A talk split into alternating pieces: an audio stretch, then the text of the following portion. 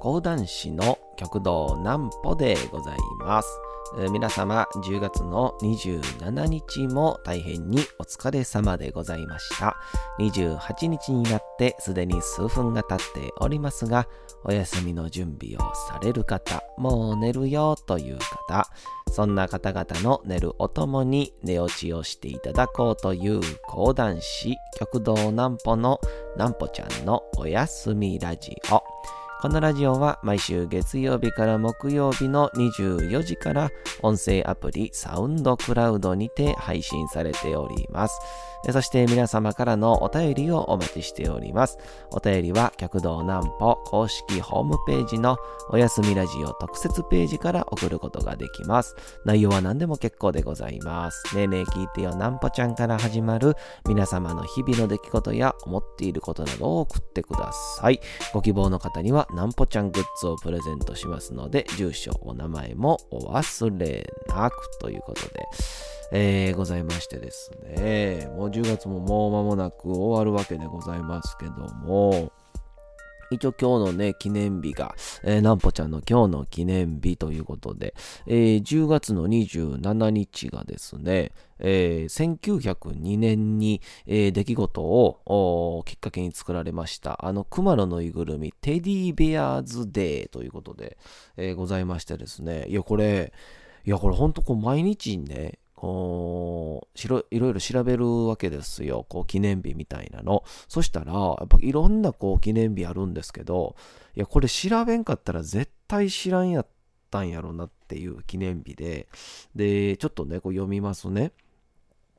えーテディベアーズデーね、10月の27日。えーテディベアの名前の由来となったアメリカ第26代大統領、えーセオ、セオドア・ルーズベルトの誕生日だと。これがね、10月27日が。で、イギリスのテディベアコレクターの間で始められ、世界中で心の支えを必要とする人たちにテディベアを送る運動が行われている。日本では日本テディベア協会が1997年から実施ということで、ま、まずこのルーズベルトがここの誕生日ってことも 知りませんし、あの、フランクリン・ルーズベルトじゃなくて、セオドア・ルーズベルトもんねやっていう。その時点でちょっとね、不思議なんですけど。で、この後なんですよね。で、なんでこれが、こう、そもそもがこの、テディベアと名付けられたかっていうところも書いてて、1902年の秋、まあ、えー日本でいうと明治35年の秋、えールーズベルト大統領は趣味である熊狩りに出かけたが、獲物を仕留めることができなかった。あそこで同行していたハンターが子熊を追い詰めて最後の一発を大統領に頼んだが瀕死の子熊を撃つのはスポーツマン精神に戻るとして撃たなかった。このことが同行していた記者によって新聞に掲載され、このエピソードにちなんで翌年、ニューヨークのおもちゃメーカーが熊野のいぐるみにルーズベルト大統領の愛称であるテディを名付けて販売をしたと。その頃、ドイツのシュタイフ社のお熊のいぐるみが大量にアメリカに輸入され、この名前が広まったということで、いや、これ全く知らんかったというか、あの、その上でですけど、あの、もう一回言いますけど、ルーズベルト2人呼んねやっていう。え、このセオドア・ルーズベルトっていうの、ちょっとこれ、これも調べてみましょうか。セオドア・ルーズベルト。これね。この、こういろいろ調べながらできるってのがいいんですよね。これね、多分。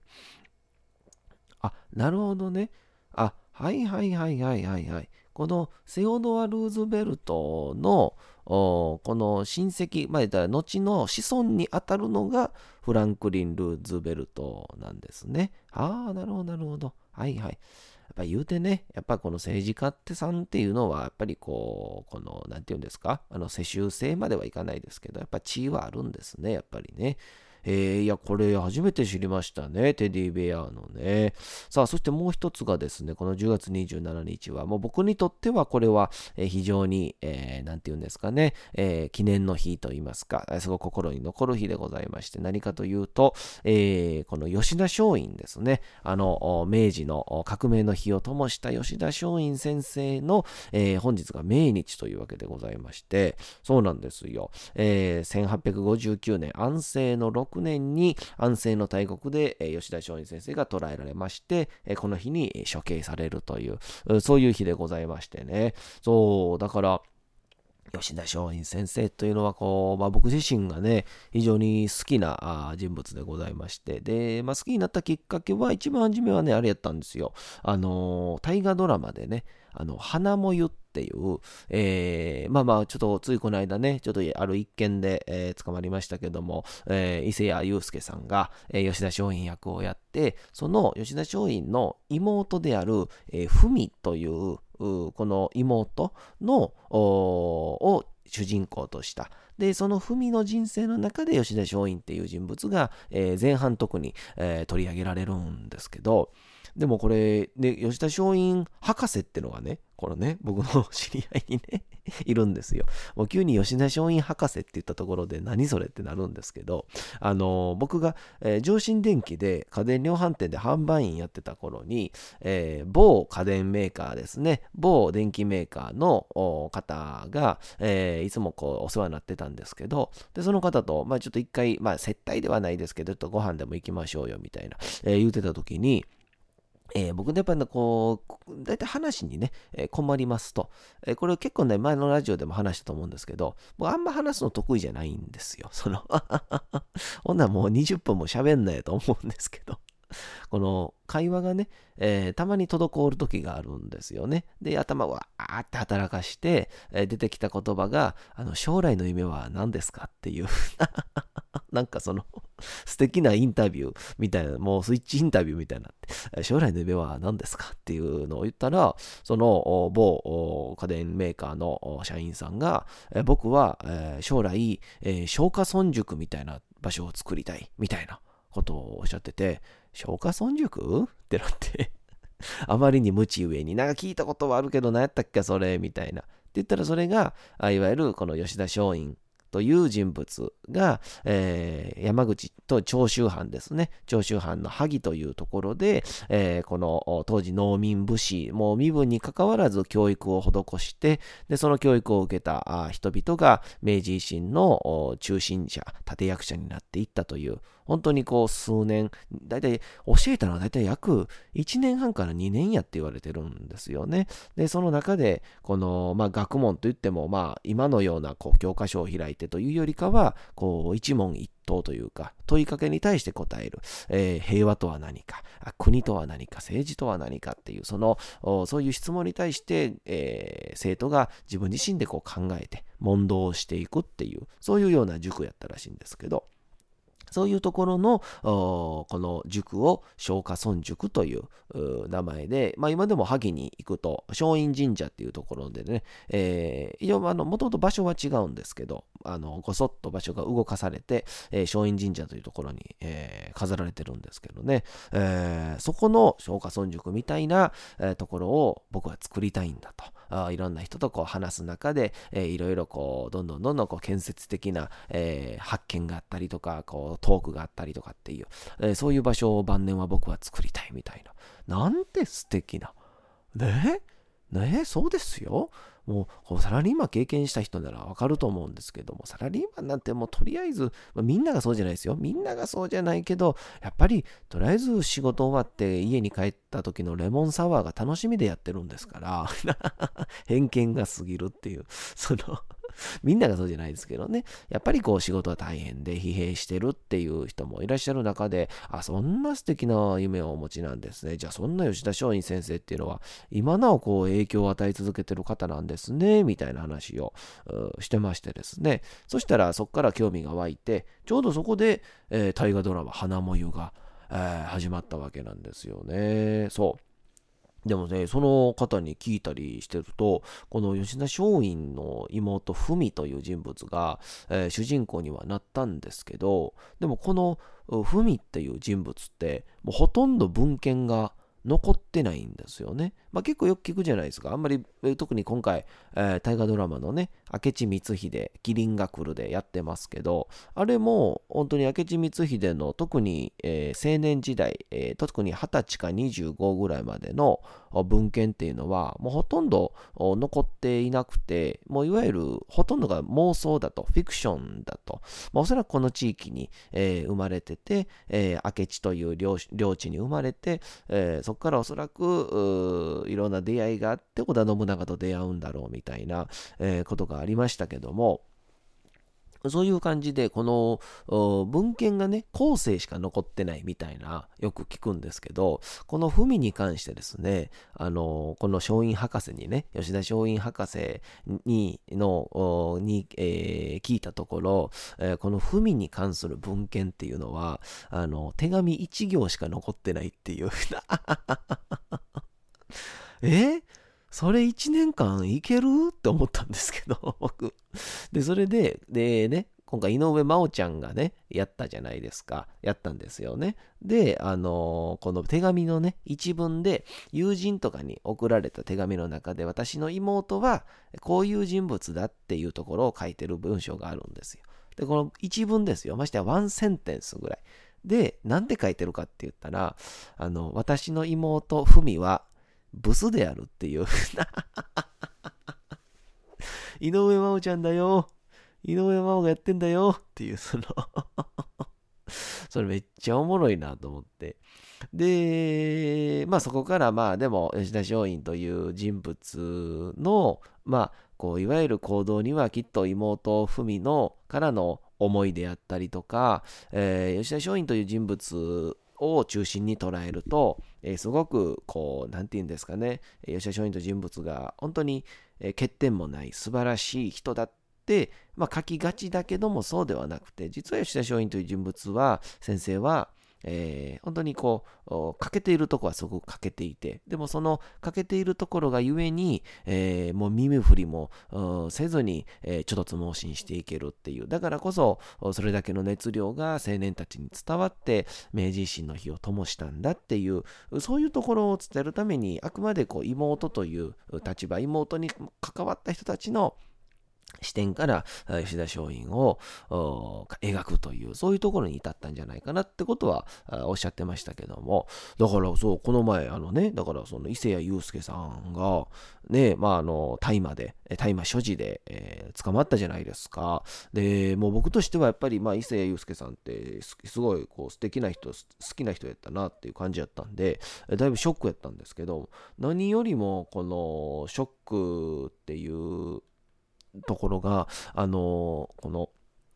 花もゆをね、えー、僕、塩田松陰先生のこう講談をね、ぜひとも創作を書きたいとずっと思ってて、で、まあこれだけはちょっと頑張って書こうと思ってるんですけど、その時に非常にこう、人物像というか、モデルにしようと思ったのが、この花もゆの伊勢谷友介さんだったんですよ。めちゃくちゃかっこいいんですよね。で、その、めちゃくちゃかっこいいシーンがあって、その、えー、あれ大体何話かな ?5 話か6話かな？結構序盤なんですよ。その吉田松陰のもとに、えー、高杉晋作で、当時でいう桂小五郎で、そこにまた来るのが、えー、あれですね、えー、伊藤博文のまだまあ青年時代、えー、当時劇団ひとりさんがやってましたけども、えー、このメンバーが、えー、集まって、で、その時に、この、当時だって山口の萩ですよ。で、山口の萩から、どうやってこのいわゆる江戸の政治とかもしくはこの国が変わるっていうものを感じることができたんかなと思うんですけど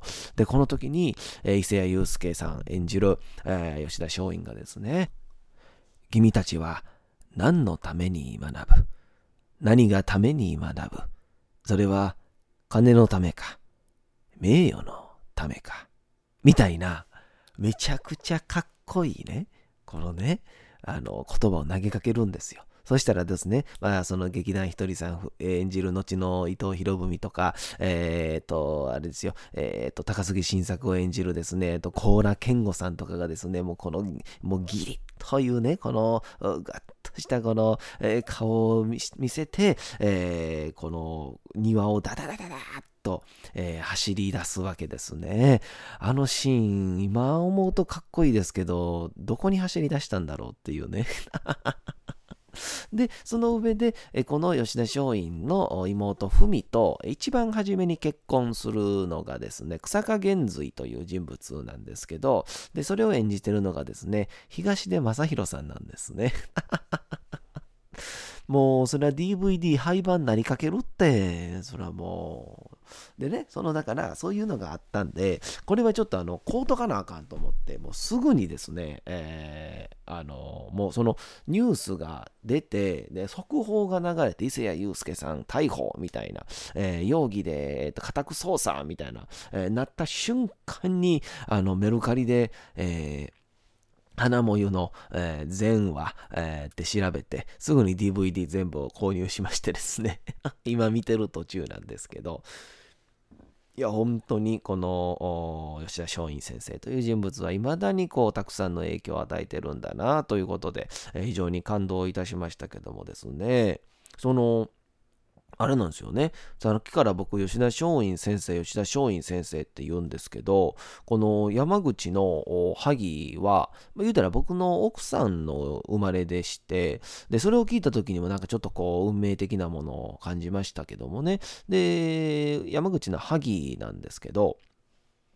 あのー、その地域は、えー、あの、明林館って言って、当時のこう幕府が開いていた、あのー、て言うんですかね、学校、藩校というものがあって、で、そこで、まあ、吉田松陰、まあ、当時まだ吉田虎次郎ですけど、吉田虎次郎少年は、なんと10歳、弱い10歳の若さで、えー、明林館の学校校の先生を務めるんですよね。まあ、それ時点ですごいなと思うわけなんですけど、で、そこの明林館っていうのが、えー、その後改築をされて、あの、普通の小学校になってるんですよね。明林小学校って言って。で、唯一の世界で、日本で一番、えー、残った木材のみ、木造建築の一番古い、えー、小学校として、えー、明林小学校は残ってたんですね。だから、あの、うちのの奥さんなんかそこの明林小学校に行ってたんですけど、あのー、あれなんですよ。あの、水拭きしちゃいけないらしいんですね。気が腐ってしまうから。すごないですか？水拭きしちゃいけない。空拭きしかしちゃいけないっていうのがあって、で、えー、そこに、えー、奥さんは行っていて、で、その時に奥さんに聞いたりすると、こう吉田松陰が、あの、最後こう、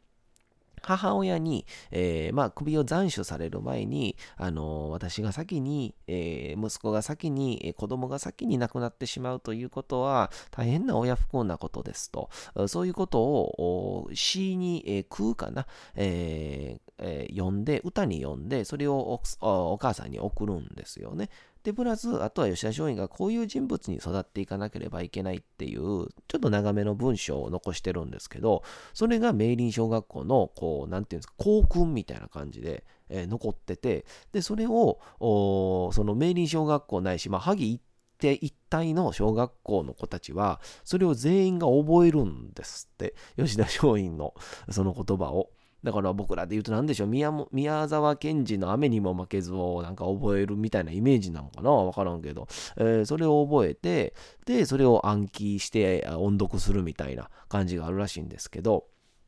で、それを、ゆえに、こう、萩の人たちは、吉田松陰とは呼ばずに、えー、自分たちの心の師匠として、えー、吉田松陰先生と、松陰先生、松陰先生っていうように、えー、呼ぶんですよね。いやー、これすごいなと思って、いや、そらもちろん世襲とはいえども、えー、日本で一番総理出すよなって正直ちょっと思いましたよね。うん、いや、ちょっとまたこう、萩にね、行った時の思い出はね、ゆっくりとね、話したいと思いますけど、いや、すごかったですね。本当にちょっと歩けば、えー、木戸孝允の家があって、ちょっと歩けば桂小五郎の家があって、少し離れたところに伊藤博文の家があって、そして、えー、少しだけ、えー、山の方に高いところに登ったところに、えー、吉田田松陰の生家、生まれた家がありまして、そこで、えー、吉田松陰のね、銅像がね、えー、大会を望んでいるというですね、非常に素晴らしい、えー、萩での旅行で、えー、私が、えー、奥さんのご両親に挨拶をしに行った時に、えー、見事なまでの失態を犯したという話はですね、また、えー、後にお話をしたいと思います。さあ、それでは、そんなことも言いながら、明治の頃共に戦った江戸川乱歩のお話を次のコーナー行きましょう。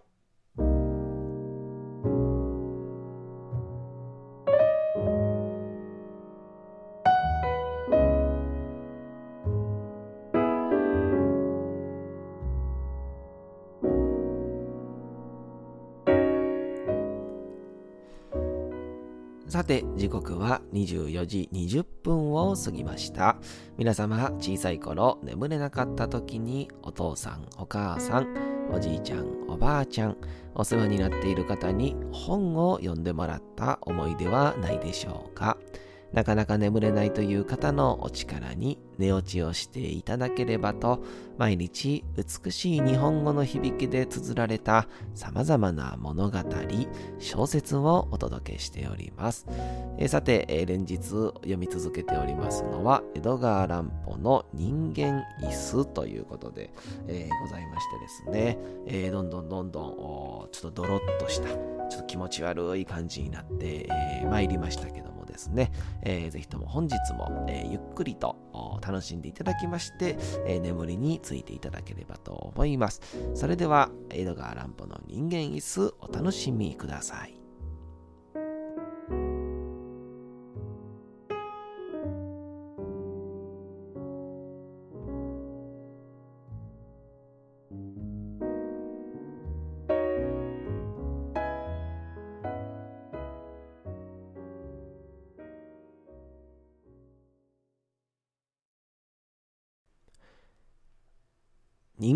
椅子江戸川乱歩ちょうどその頃私はかつて手がけたことのない大きな革張りの肘掛け椅子の製作を頼まれておりました。この椅子は同じ Y 市で外人の経営をしているあるホテルへ収める品で一体なら、その本国から取り寄せるはずの私の雇われていた商会が運動をして、日本にも戦来品に劣らぬ椅子職人がいるからというので、やっと注文を取ったものでした。それだけに私としても寝食を忘れて、その制作に従事をしました。本当に魂を込めて夢中になってやったものでございます。さて、出来上がった椅子を見ますと、私はかつて覚えない満足を感じました。それは、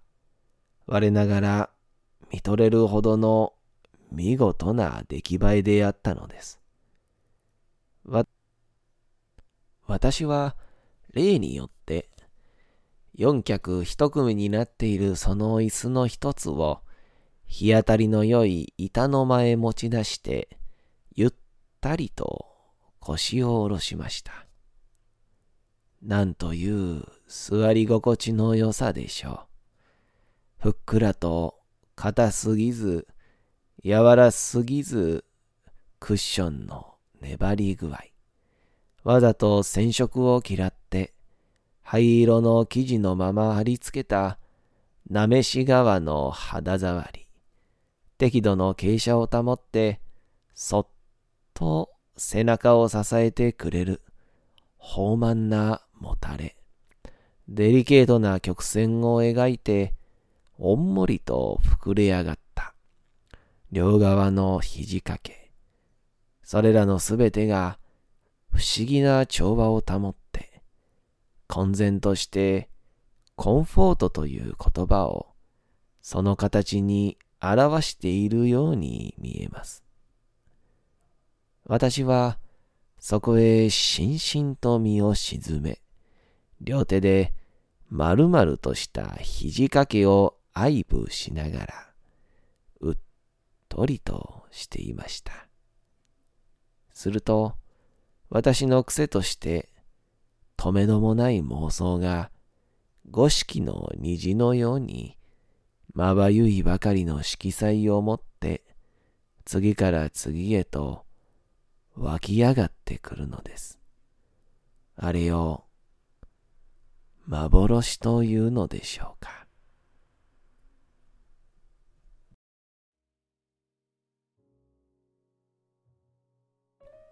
さて本日もお送りしてきましたなんぽちゃんのおやすみラジオ。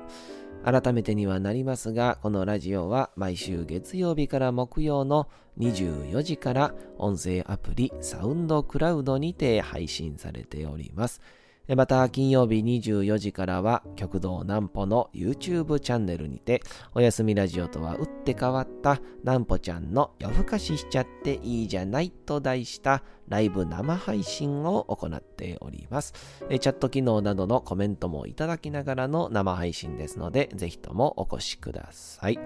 そして皆様からのお便りをお待ちしております。お便りは極道南歩公式ホームページのおやすみラジオ特設ページから送ることができます。内容は何でも結構です。ねえねえ聞いてよなんぽちゃんから始まる皆様の日々の出来事や思っていることを送ってください。えご希望の方にはなんぽちゃんグッズをプレゼントいたしますので、住所、お名前をお忘れなく。サウンドクラウド、YouTube ともどもにチャンネル登録をよろしくお願いいたします。というわけでございまして、10月の27日も大変にお疲れ様でございました。明日も皆さん、街のどこかでともどもに頑張って夜にまたお会いをいたしましょう。なんぽちゃんのおやすみラジオでございました。それでは皆さんおやすみなさい。すやすやすやーん。